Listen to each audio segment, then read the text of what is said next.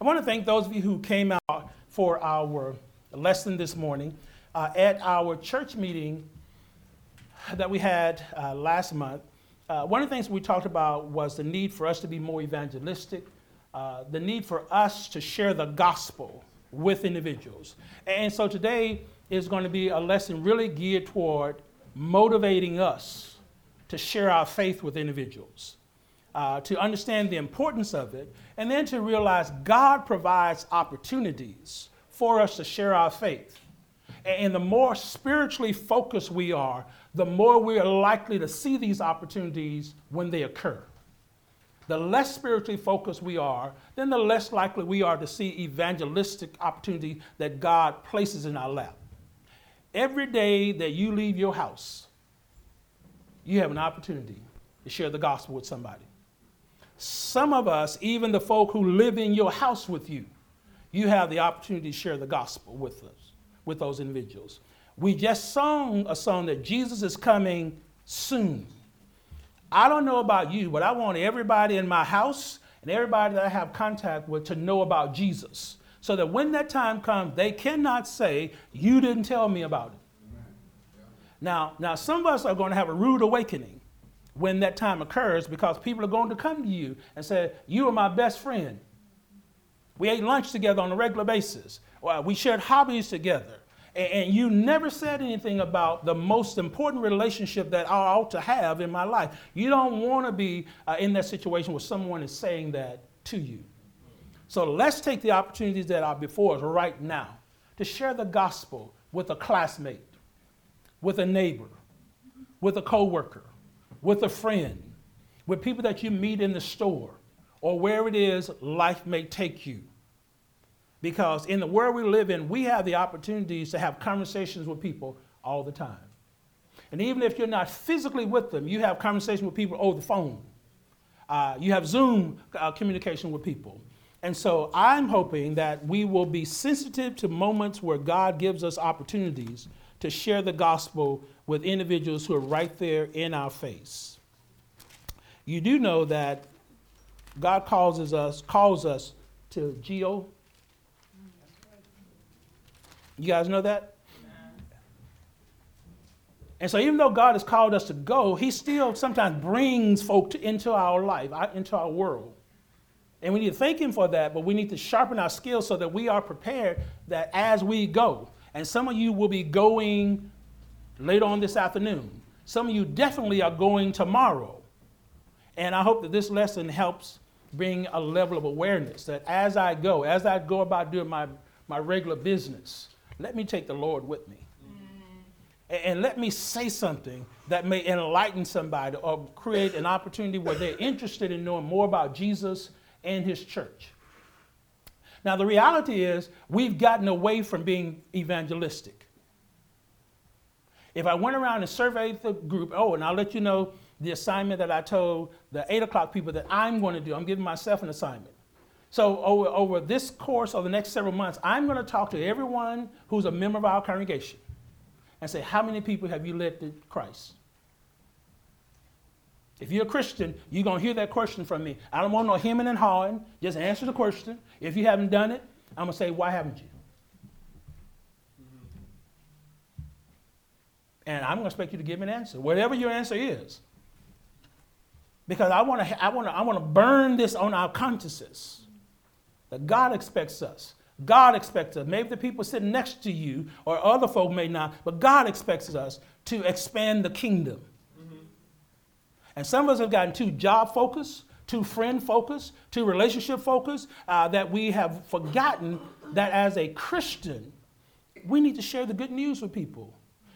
And hear me, the gospel is good news. So be careful how you present it. Because you can present it such that people feel like it's bad news. But the gospel is good. The gospel will change people's lives. So I want to use as a subject this morning, and, and some of you uh, some of you can go with me on this. Jailhouse Rock. Jailhouse Rock. Sister Green, I know you know Elvis Presley. Uh, uh, some of you remember uh, the Jailhouse Rock movie that he was in.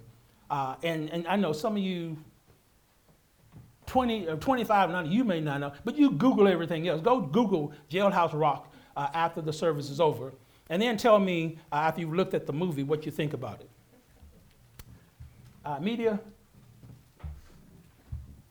I need my graphic. Okay, why are you getting that together? So, evangelism can occur anywhere. And I think the text that we are using today demonstrates that because we're in a jail setting, we're in a prison setting where God allows something to happen to get people's attention, and a, a person is able to hear the word of God and become a Christian. So, evangelism can happen anywhere you go because we are the messenger and God is sending us on a regular basis to all kinds of places. And we need to be prepared when we go out. You do not need to say, well, let me call the preacher. I'm going to say, don't you know this? Because the answer to the kinds of questions that people ask when they want to know how do I become a Christian is basic information. You already know it. If nothing else, tell them how you became a Christian. Tell them what you did. Uh, tell them about how you came to have faith in Jesus. So it can occur anywhere. It pays to stay ready as you encounter the loss. And you now need to recognize people who are not Christians are spiritually lost.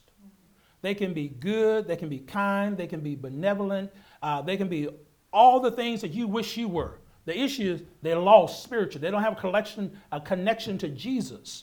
And when people die who do not have a, collect, a connection to Jesus, they die and ultimately go to hell.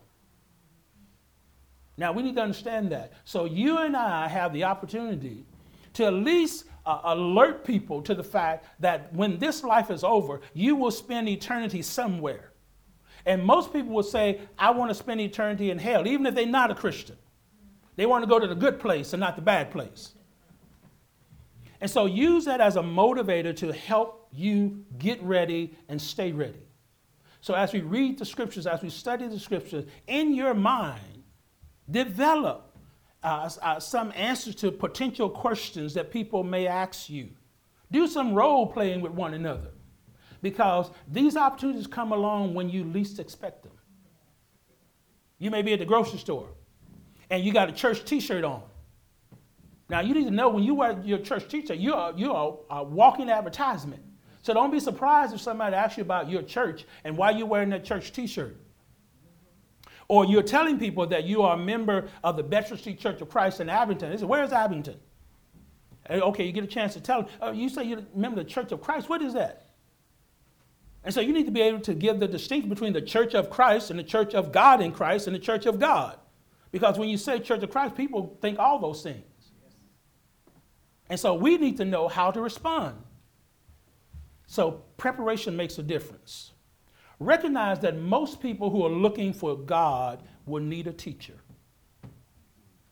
And guess who the teacher is? That's you and I. You and I know the Bible. We understand the Bible. So recognize that people may come to you, you may encounter them who are looking, searching for God, and you are the person that God places in their life to be their teacher. Don't take that lightly. Remember, as we mentioned at the church meeting, we have, we have a goal here this year of baptizing 30 people this year. I, I see 50 baptisms right in this audience.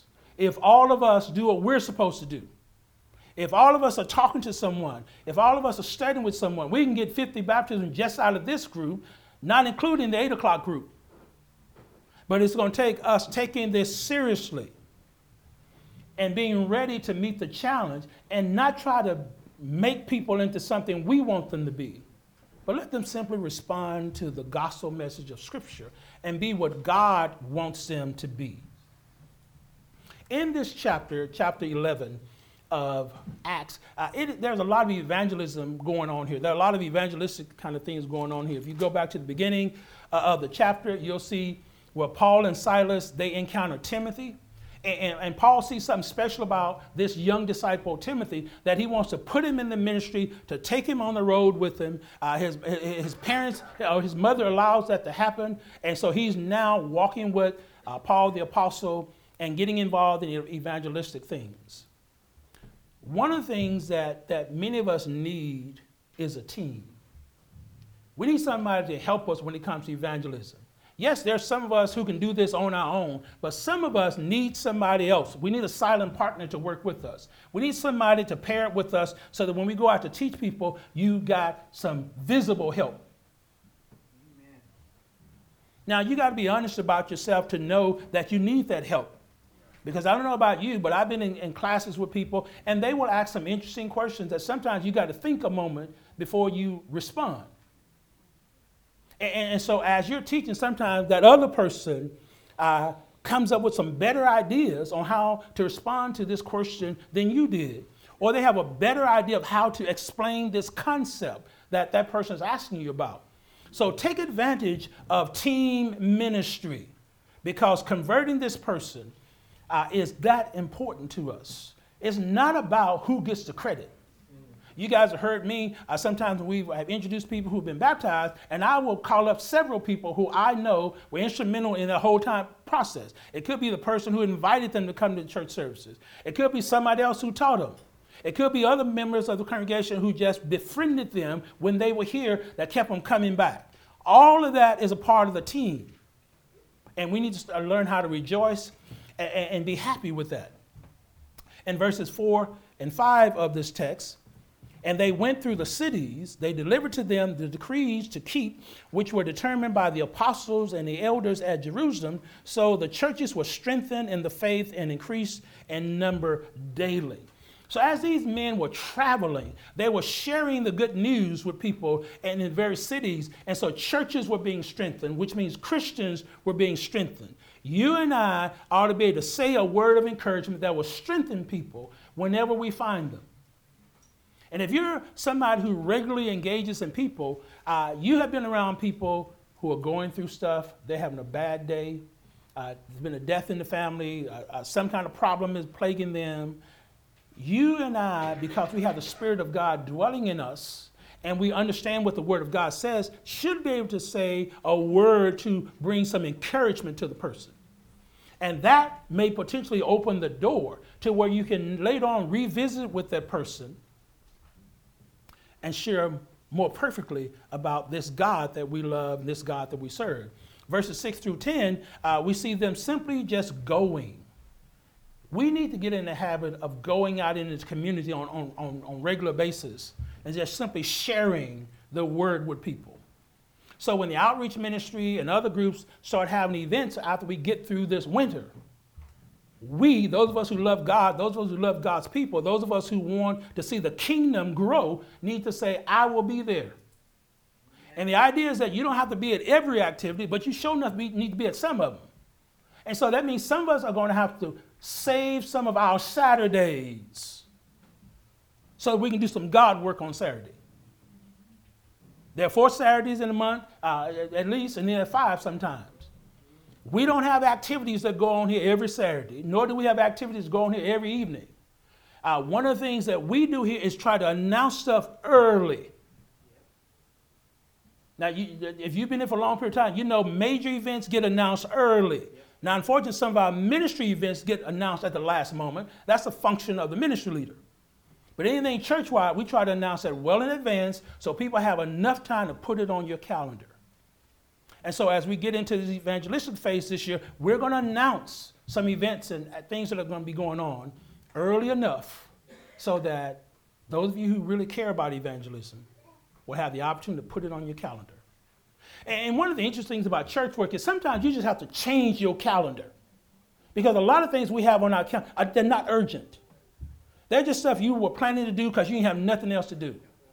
Okay, so when you understand now we got some soul saving business going on, I hope that is motivational enough for you to adjust your, your Saturday. And I hope it's motivational enough so that you adjust it well in advance. That you don't wait till the last month. Well, if my other activity cancels, then I'll come. So in Acts chapter 16, we have Lydia, the seller of purple, being baptized. She and other groups of women are meeting outside the city, uh, and Paul and his traveling companions come along. God opens her heart so that she can receive the message. And, brothers and sisters, I need for you to understand God has to open a person's heart in order for them to see, receive the message. Stop trying to guilt people and scare people into sharing, uh, accepting the word of God. It doesn't last. Simply share the simple message of the gospel. And the reality, the gospel is simple. We make it complicated by layering a whole lot of traditions and add ons that are not there. The first teaching is to simply let a person know you need Jesus, He died for you, He's your Savior. That's what they need to know in order to get into Christ. Then we go into a lot of these other things. You remember Matthew 28 teach, baptize, and teach again? Some of us try to teach too much on the front end that we cannot substantiate and is not biblical, it's more traditional, and we create stumbling blocks on the front end. So Lydia is baptized. And then later on in the chapter, uh, Paul heals this demon possessed girl. Uh, he liberates her. Now she's demon possessed and she's going around saying some things uh, publicly about Paul and his traveling companions. Now, the interesting thing is what she's saying is true, but she's demon possessed. And Paul does not want somebody associated with Satan speaking up for the church. And really, he heals her out of annoyance and says, I'm sick and tired of this. Demon, come out of her. See, sometimes we have people who are walking billboards of what not to do, trying to lead people to Jesus. And they don't understand. You're a hindrance. You're a hypocrite.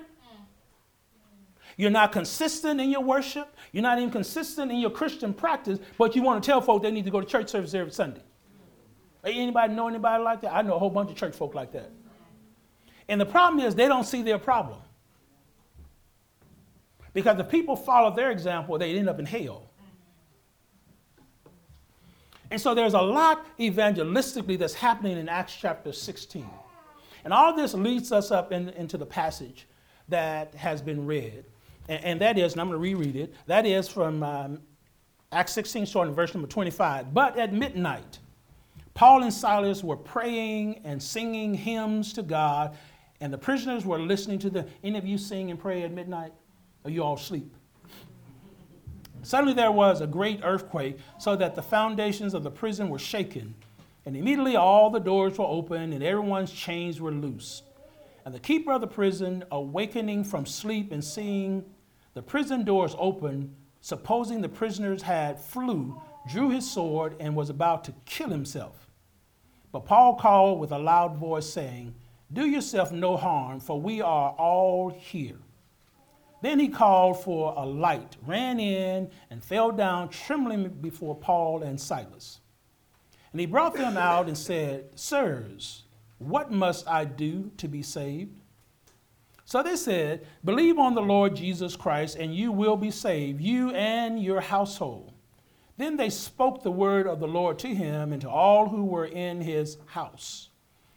And he took them the same hour of the night and washed their stripes and immediately he and all his family were baptized. Now, when he had brought them into his house, he set food before them, and he rejoiced, having believed in God with all his household. So in verse number 25, we see God is at work even though it's late at night. Long after you are asleep, you early birds, God is still on the throne and working and, and potentially ministering to people to open up their hearts. So Paul and Silas are in jail. Uh, they are there, and, and, they had they really shouldn't be in jail, but corrupt officials and other things have uh, have aligned to get them into this position. But God is even able to use the fact that they are locked up in jail for His purpose. Uh, you guys remember a few weeks ago, all things work together. Anybody remember that? So God can use even the so-called negative, bad things that happen in your life to make good come about it. Because the good that's going to come about is this jailer and his household and his family are going to be added to the body of Christ. But God had to get his folk in prison on lockdown. So stop whining and complaining every time something bad happens to you because it may be God's attempt to use your circumstance to get other folks' attention. And when you don't trust God uh, and you act like you're in this by yourself, then you'll miss that. So, Paul and Silas do not appear in the text to be upset by the situation because at midnight, the text says they are singing and praising God. Anybody ever sing church songs when you're not at the church building? Doesn't it bring you joy? Doesn't it bring a smile on your face to sing some of those songs on a Monday when everything is crazy at the office? Or while you're stuck up in traffic and you're tempted to give people your fingers, instead of doing that, you open up uh, your, your spiritual hymnal up here and, and start uh, singing Yield Not to Temptation or something like that. Or I woke up this morning with my mind it helps you to better deal with your circumstances than to let your flesh dictate what's going on. And so instead of complaining, these, these brothers are praising God. So the next time you're in it, think about praising God, even though you're in the midst of a storm. So they could have chosen to just whine and complain you know, we, we working for God, and look at where it's getting us. You know, we're out trying to lead people to Jesus, and instead of people being happy that we're telling the truth, uh, uh, uh you know, we locked up in jail. You, you guys know how you are. Uh, when, when, when things don't work out the way you think they ought to, you act like your efforts for God were in vain. They weren't in vain because you don't know who's watching you. You don't know who is drawing encouragement from you for you standing up on your principles. Oh, and I made the statement, they didn't even have songbooks. Some of you act like you can't sing unless you got a songbook. If we didn't have songbooks here and we shut down the PowerPoint, how many of us are going to try to sing? I, I watch some of you. Uh, when we get a song leader up here uh, who is not as orthodox as we want him to be, who sings something we don't know, are you going to try and learn it? This is worship. Okay, you don't like that one. Let me move on. It's good to always have a song on your heart. Amen. Just like you all know some Bible verses, you all know some songs that when you're when you're in certain situations, uh, you can just sing them Amen. to yourself. And even those of you who don't have good voices, those who just love to sing in the shower, you ought to have a song that you can share because it's going to calm you down and it's going to remind you of who you are and it's going to remind you of where your priorities are to be. So in the text, we learn that the prisoners are listening and watching. See, that's the piece we, we, we failed. You never know who's listening to you talk at the office when you get upset. You never know who's watching your behavior when they know some crazy stuff has gone on. And they're looking to see how you're going to act because they know you're supposed to be a Christian. They know they're going to act the fool, but are you going to act the fool with them? So the next time something unsavory happens on your job, be conscious of how you act and what comes out of your mouth. Because these same folk you act crazy in front of, you may one day have to come back to them and have a Bible discussion with them. And non Christians have good memories you want to talk to me about Jesus now, but two weeks ago on a Tuesday, you were cursing. You've forgotten about it, but they didn't because they were watching your behavior. See, we get so con- we don't watch our behavior. Uh, we don't walk, as the King James translation said, circumspectly, where we're looking at ourselves. So you never know the impact your behavior has on other people. Recognize praising God does not depend on your circumstances. Praising God depends on the relationship you have with Him. Because circumstances are going to change. But I ought to always know who's in control, and that's God. The people around me, supervisors, they, it may appear like they got the last word. No, God got the last word. So don't let your actions be dictated by these circumstances. Remember, you still are a child of God. He's working everything out for your good. It may not feel good to you right now. God controls every aspect of our lives. And the sooner we start understanding that, the more we're going to have some faith and some trust in God.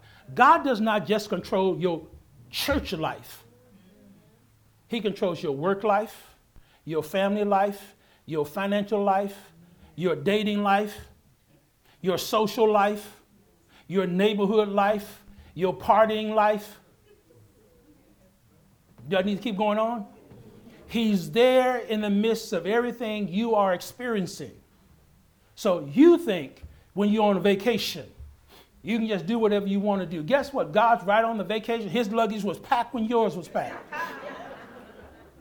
and so he knows if you brought any church clothes with you. Mm. He knows if you check to see if there's a congregation near where you're going to be at on Sunday. Because you'll come back and tell us, well, you know, no, I didn't, I didn't get a chance to go to church service. There was not one anywhere near where we were staying. Then I'm going to ask you, why didn't you investigate that before you went there? Ought not be vacationing somewhere where you can't meet with God's people. But it shows where our priorities are.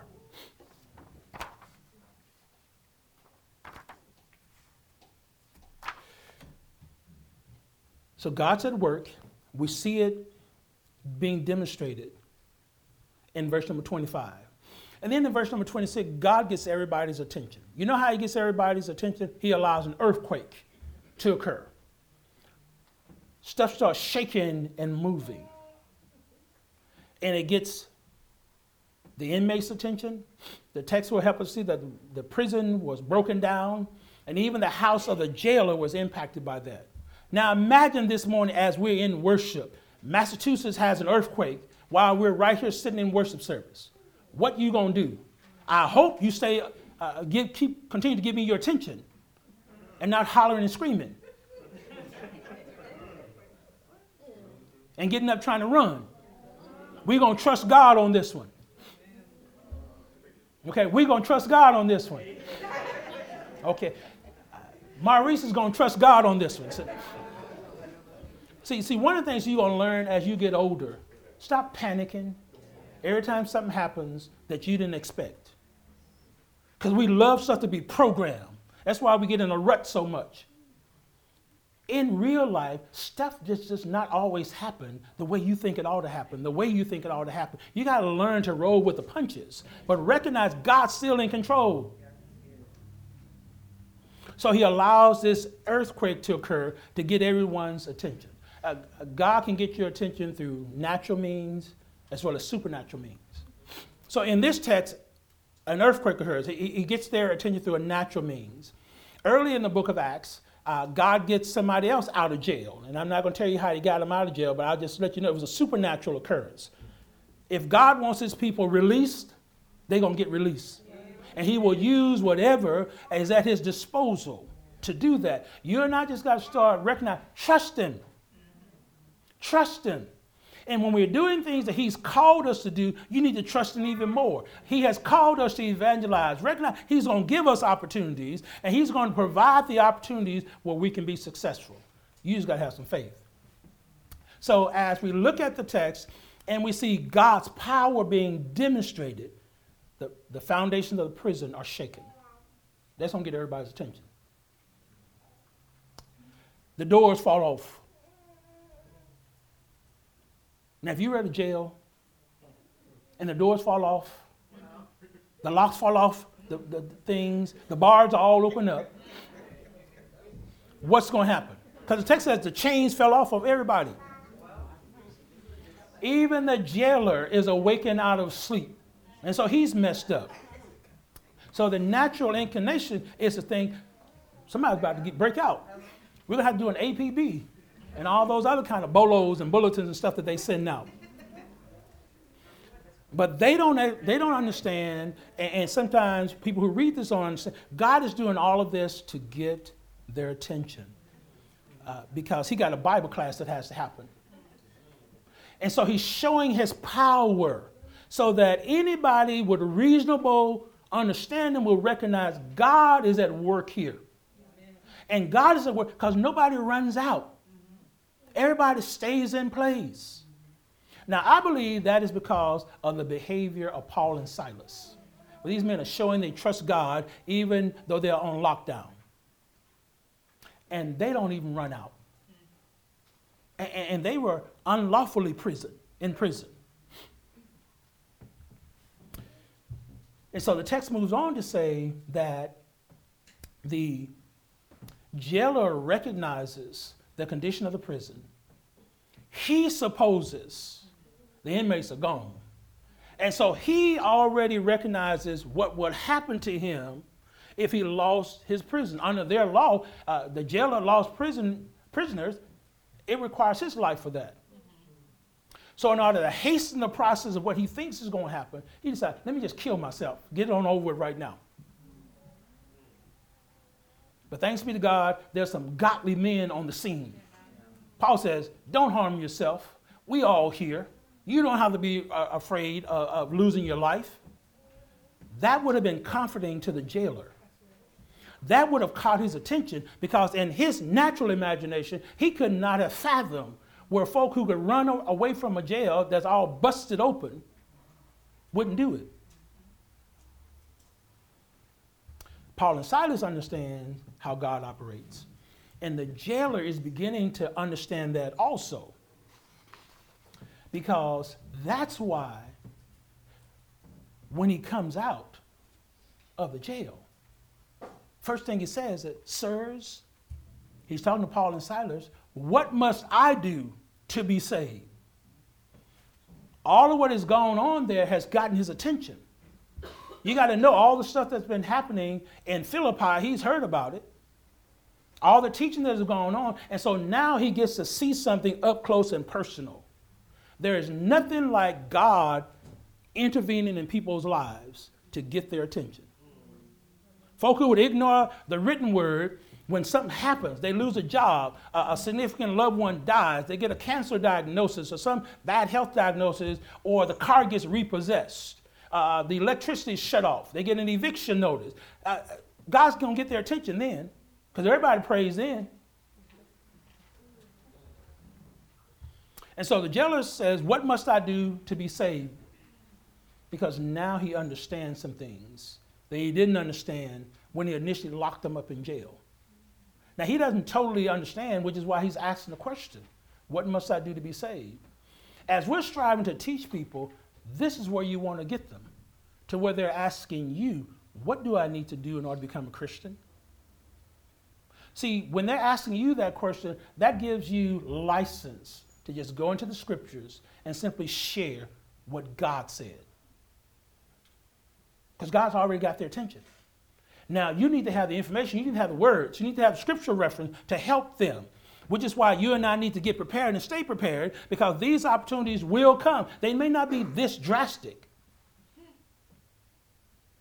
but opportunities will come where you can bless somebody who comes to you for whatever reason. I shared with the 8 o'clock service, I was coming back from Lubbock uh, a couple weeks ago from a conference. I'm at the airport, minding my own business, and I'm standing outside in the cold and getting ready to go inside the, the terminal. And there, there's a couple that comes out with a small child, and, and they are trying to communicate with me, and we don't speak the same English. We don't speak the same language. And so he eventually asked me, you know, something, and I told him, all I do is speak English. and so he showed me a picture of what he wanted. He wanted to find the Logan Express bus that goes to Framingham. So since I know Logan Express, when I saw Framingham on the picture, I knew exactly what was going on. And so I told him, come follow me. And I took him to the place where the Logan bus is going to come because that's where I was going. I wasn't going to Framingham though. And so I asked we go there. He makes the statement, don't leave me. You guys heard me? Uh, we've only known each other for a little bit, but he's trusted me not to leave him stranded out there uh, because for whatever reason, I was the only one who seemed to care anything about him. And so my prayer at that moment was, Lord, let his bus come first so I can be here to help him and his family get on their bus. And guess what? God answered my prayer. His bus came first. And I was probably out there another 10 minutes waiting on my bus. But I had a plan B in, in place. In case my bus did come first, I was going to ask some of the other people standing around, would you all help him or help this family? You got to be prepared when these opportunities present themselves to you. I'm tired, want to get on my bus so I can go home, but here it is God just drops this in my lap. And because I'm a Christian, I'm going to try and help. Be prepared. You just never know. So, so, uh, so the guy asks, answer, asks the question, What must I do to be saved? And that answer depends on where people are on their salvation journey. And here's where you got to know the Word of God so you can help people. Because everybody who asks that question doesn't need to hear the same thing. Okay, you don't understand what I'm talking about. The jailer in our text is an unbeliever, he's not a Christian. He does not believe in God. That's why later they tell him you got to believe. But think about the people in Acts chapter 2 on the day of Pentecost. They were already believers. Now you can understand why Peter says, repent and be baptized. He doesn't say, hear, believe, and confess. They've already gotten to that point. And we many times will spend a whole lot of time talking to folk about stuff they already know. That's not what their issue is. Deal with them where they are. Acts chapter 9, you got Saul on the road to Damascus. After Jesus has, has dealt with Paul, he's, he understands completely and believes. So, what he's told to do is go get baptized. You guys remember reading that in Acts chapter 9? He's told that because he's already heard, he's already believed, he's already demonstrated repentance. And, and so that's why he said, What you waiting on? Why tarriest thou? Arise and get baptized. Wash away your sins. All of them are given different answers because they were at different places on their salvation journey. So as you talk to people, listen to people to find out where they are. Give them the answer that they need, and you'll find more people are getting baptized instead of you got to go by a script, that you got to take them all the way back to Genesis before we can talk about salvation because we, are so scripted that we can't simply respond to the question without adding to it. And so think about some of the times you've been uh, confronted with people who ask you questions. Did you give too much information? Did you have to work up to an answer? Or did you know the response to the question? Because too many times we'll say, well, that's not how I did it. It doesn't matter how you did it. I, again, people on different roads and whatnot. There are different points. Their level of understanding is different. You got to understand that as you teach them. So in the text, he's told to believe on Jesus. He's told to believe on Jesus because he didn't believe in Jesus. What has happened is God has got his attention and he knows that some power greater than I am has done what has been done. And these men seem to have a connection because I don't have it. And so to believe on Jesus is to also is to believe who he is and to believe what he's done. We've got to help people to understand that Jesus is Lord. Jesus is Lord, not you and Jesus.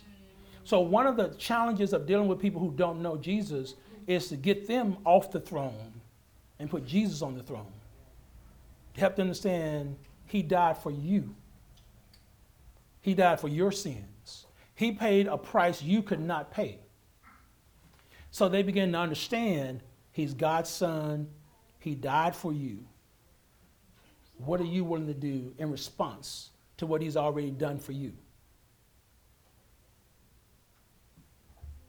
And so the text will say they taught him some more. Because you got to help people to understand and digest that information if that has not been a part of their belief system. We too many times try to teach everybody the same. You got denominational people today who know more Bible than many of you sitting in this audience. And, and you just can't come up and tell them anything and think they're going to follow it. They would like to ask you some questions that'll put you to shame. Because they read and study. Yeah, they may be off, but they got some confidence in what they're saying. We have been exposed to the truth and many times don't have confidence to even say it. So the text goes on to say that not only did Paul and Silas teach the jailer, but they also taught his household. Now, that's everybody in his household who could understand, who could come to believe. So that leaves out small children and babies. This is people who are adults, people who are teenagers, people who have the capacity to understand this kind of approach. And too many times we take for granted, you got children who can understand this. If they can make an A on algebra and trigonometry and all these other subjects that some of us would be ashamed to even deal with today, and we act like your baby can't understand this. Yes, your baby can. But we got to expose them to it.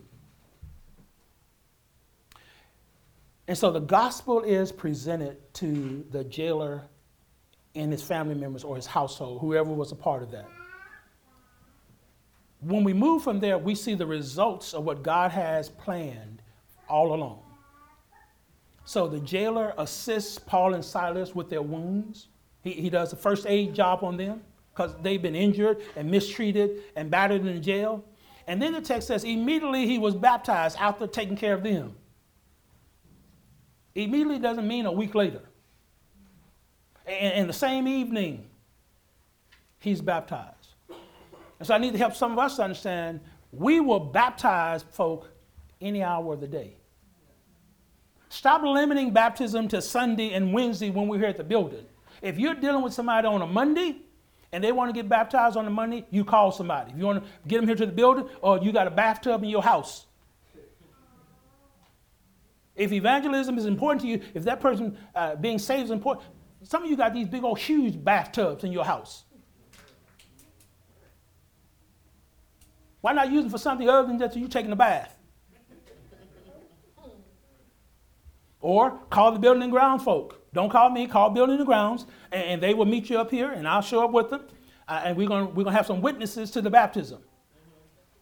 I don't know of any Christian that's so trifling that if you get a call that says we're going to baptize someone here in a couple of hours, we can't round up a group of people to come here to celebrate with that person.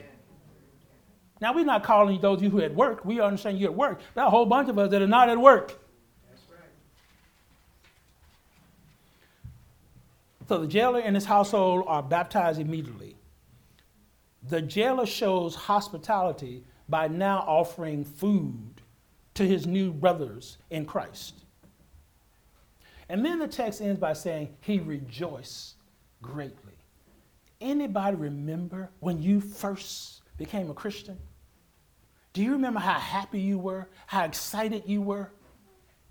Because we, we lose our zeal toward evangelism when we don't reflect back on what life was like when we first were converted.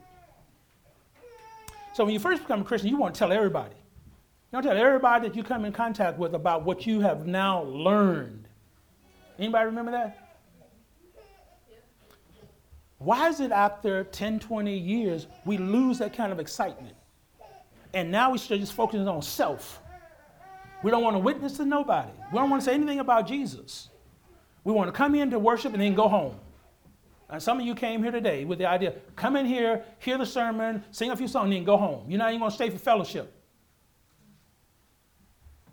And so it is that kind of uh, mentality, that kind of behavior that's causing us to get further and further away from seeing the importance of sharing the gospel with people. So you're not going to share the gospel with anybody that you don't have a relationship with, a connection with. You got to talk to people where they're going to trust you enough to listen to you and your gospel proclamation.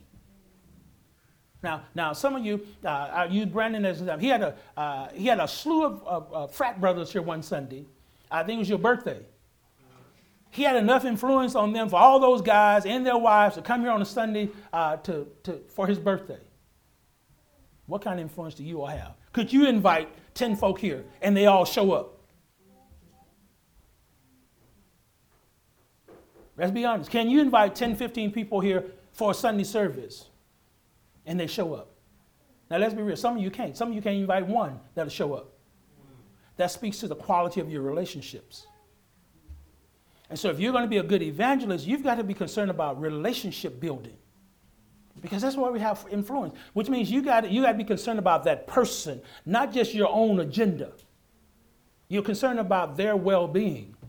And when people see that in you, they'll come. Now you got to also recognize that the boomerang is going to happen. They're going to invite you to something.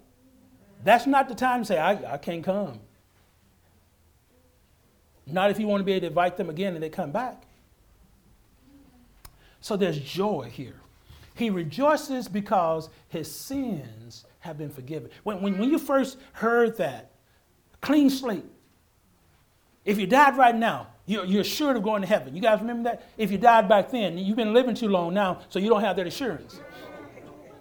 But if you died right then after coming up out of the water, even if you drowned in the water, you're going to heaven. Now you come out of the water and temptation has gotten on you. And you know you've done some things that you shouldn't have done, and list goes on and on. If you've grown in your faith, then you know as long as I walk in the light, God's going to forgive me of this. That one sin over here, one sin, is not going to condemn me to hell. See, one of the things we need to learn is once you are saved, there is security. And one mistake is not going to cause you to be unsaved. You're going to have to walk away from Jesus to be unsaved. So he rejoiced because his sins have been forgiven. Think about some of the people you have seen that have been baptized here and how happy they are. Uh, when we bring them up, we give them a certificate, we give them the Bible and that, uh, and, and, and listen to some things they, they then say. It's a reminder of the joy uh, and excitement that people have. And you ought to want to see that on a regular basis. You ought to want to see some new brothers and sisters.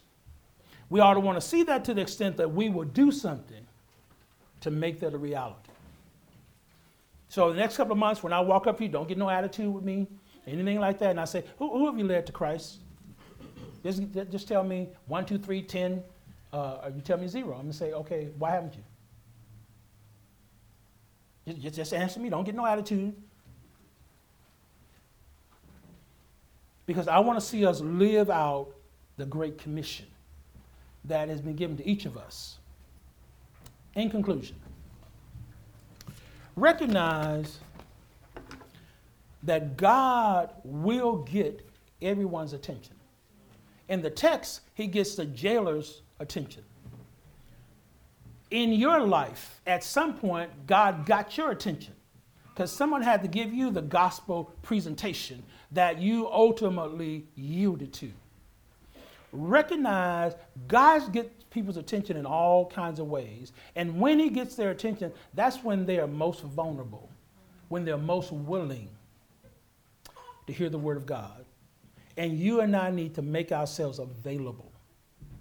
So it's at the end of the work shift Everybody's going home, but you got a coworker who says, I know you go to church services. Can I talk to you? What you gonna do?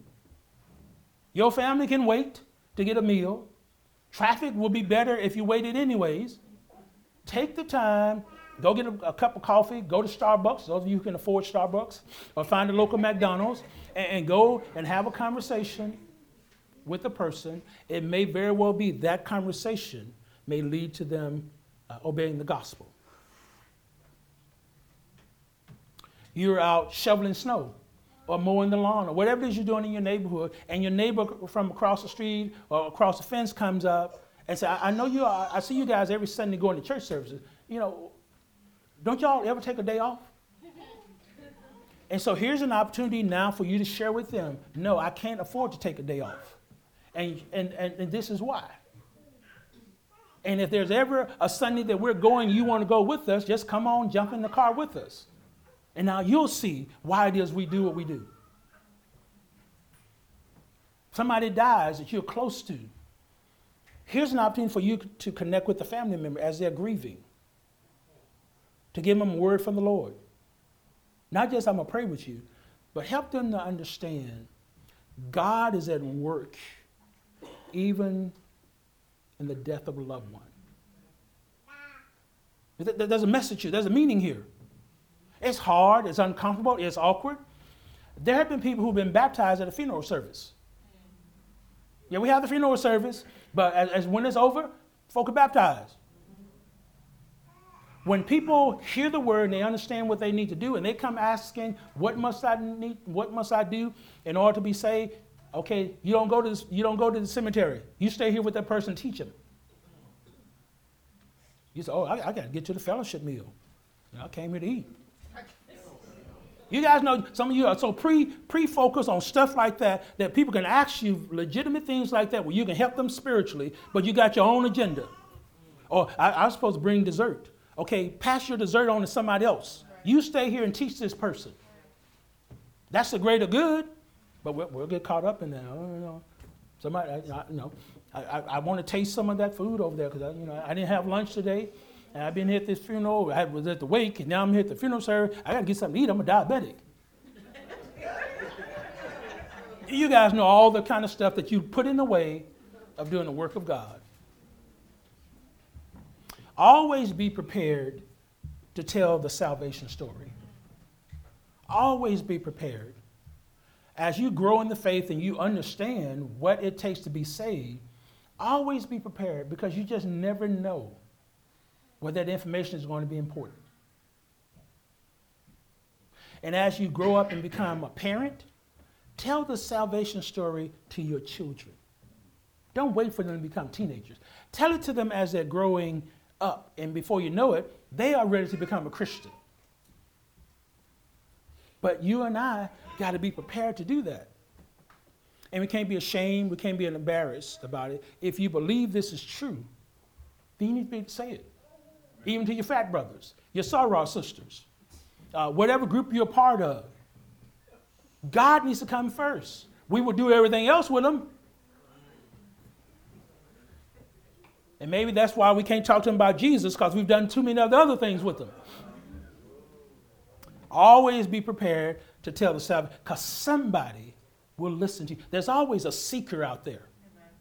You and I don't know who that person is. But people will observe us, they'll hear our speech, and they'll come knocking at the door. Remember that only God can open up a person's heart. But people can show enough close people's hearts. Have some compassion, some love, and some kindness as you teach people the gospel. Stop being mean and evil and heartless in your approach. Stop guilting people. Stop trying to scare people into obeying the gospel, the gospel message is simple. It is easy. And God wants people to come to Him because they want to, because they love Him, not because they're scared of Him. And I know maybe in your era when you grew up, that's how people did things. They scared everybody. So I would wonder if those people are really a Christian. Because God is love. Anybody remember reading that somewhere? We fear God out of respect but he's no big monster that we're afraid that's going to come and kill us. He's been too good and gracious to us. So don't close somebody's heart by arguing with them about the Bible. Leave room for a future discussion or leave room for somebody else to come along with them. Because some of you need to recognize your personality is just rough. You don't have the patience to deal with people. You don't have the tolerate the tolerance to deal with people. And so when things don't go the way you had planned, then you get frustrated. And you let that frustration come out in the conversation. And so you push a person away from God. You don't draw them to God. And I need for you to understand that person's blood is going to be on your head. So if you're going to evangelize, learn how to do it right. Leave a conversation before it, come, before it becomes a shouting match. Recognize that you see some things as a Christian they don't see. And you're only able to see it because the Spirit of God is guiding you. And so you've got to be patient and recognize 50 years ago, you had an all night Bible study. You started at 7, 8 o'clock, you stayed to midnight. That's not happening today. People give you an hour, maybe an hour and a half. Without that, they want you gone so they can get on with the rest of their evening. Okay, you don't even want to be here after 8 o'clock on Wednesday night. If we had Bible classes going at 9 o'clock, some of you would walk out. You know you would. Oh, I got to go to work in the morning. I got to lay my clothes out. I got to do all this all kind of stuff. The study of the scriptures ought to be important enough for you to stay. Because it's not like you do that every Wednesday. And some of you get upset, oh, the sermon is too long. The sermon is not long all the time. You need some word in you. Because the stuff you're going to have to deal with on Monday, you need to be as God-eyes as possible. And, and I know that's not a word. You need to be as God-eyes as possible so that you can withstand his darts, the darts of the devil come Monday. Because some of you are going to be in the devil's kingdom come Monday. And you can't fight that war like the devil. We're spiritual folk. So you guys study uh, Ephesians chapter 6. I wonder how many of you are actually putting that into practice. And then recognize, as I've already said, baptism can occur at any hour of the day. Any hour of the day, any hour of the night, even at midnight. I know some of you are night people, you're not night people and stuff like that. I just would like to believe if a neighbor of yours said at 10 o'clock at night, I want to get baptized, you get up out of the bed and go with that person to get baptized. I just believe uh, at, at, four or five o'clock when you're getting ready to sit down for dinner and you get a friend who says, I'm ready to be baptized, you'll say, I'm going to leave the dinner alone. Wife, you don't have to cook. Husband, you don't have to cook. We're going to go to this baptism and then we're going to go out to eat because we got to celebrate. See, baptism ought to be celebrations. It ought to be something that you look forward to. They're not drudgery. And so if you got to change your schedule because of it, it's a new birth. Now, come on. Some of you go to the emergency room or the, or the delivery room with, your, with spouses and friends and whatnot. And you sit there all night long waiting on a baby that you don't know when the baby's going to be delivered. You sleep on the couch, you bring a pillow, uh, you sleep in the most uncomfortable positions, get a crook in your neck and everything else, but you're there. Because you just got to be there. Well, why don't you just got to be there when there's a baptism? That's a new birth, a spiritual birth. Isn't that important? It needs to become important to us. And so when God rocks the jailhouse, or when God rocks the church house building, or when God rocks your house, or when God rocks your job, or when God rocks your neighborhood, He's trying to get our attention. He has somebody in that area He won't save. And we need to be willing to be used by Him to bring the message of salvation. This morning, if you're here and you have a statement, you have a prayer request, if you have a confession that you need to make, we're going to give you the opportunity to respond. But if you're in our audience and you're not a Christian, you're not a member of the body of Christ, we want you to become a Christian. We want a new brother, we want a new sister. Uh, when you were young, uh, didn't you want a, a brother and sister?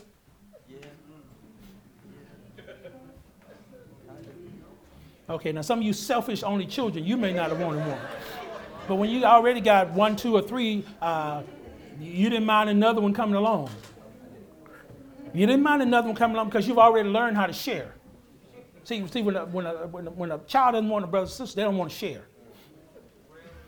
We want to share the love of Jesus with everybody. So if you're, you're not a Christian, we invite you to understand that Jesus died for you. He died so that you could have a connection with the Father. You need to acknowledge that and acknowledge who Jesus is. He's God's Son, but He's also Lord of your life. When you recognize that, be willing to change. Repentance is about a change. It's not about just knowing that I need to change, it is also having a spirit of mind willing to change. And what you'll discover is once you complete your obedience and baptism, God will add you to His church. Not only does He add you to His church, He gives you the Holy Spirit. And the Holy Spirit is our friend. The Holy Spirit comes to energize us so that we can do what God wants us to do and we can learn what God wants us to learn. And you keep on doing that, after a few years, you'll find you're ready to teach somebody else. And you're ready to experience that new birth in somebody else that you've been working with. Is there anyone in the audience who wants to put Christ on in baptism? Anyone who makes, wants to make a statement, prayer request, or confession? We're going to give you the opportunity to respond right now as we sing.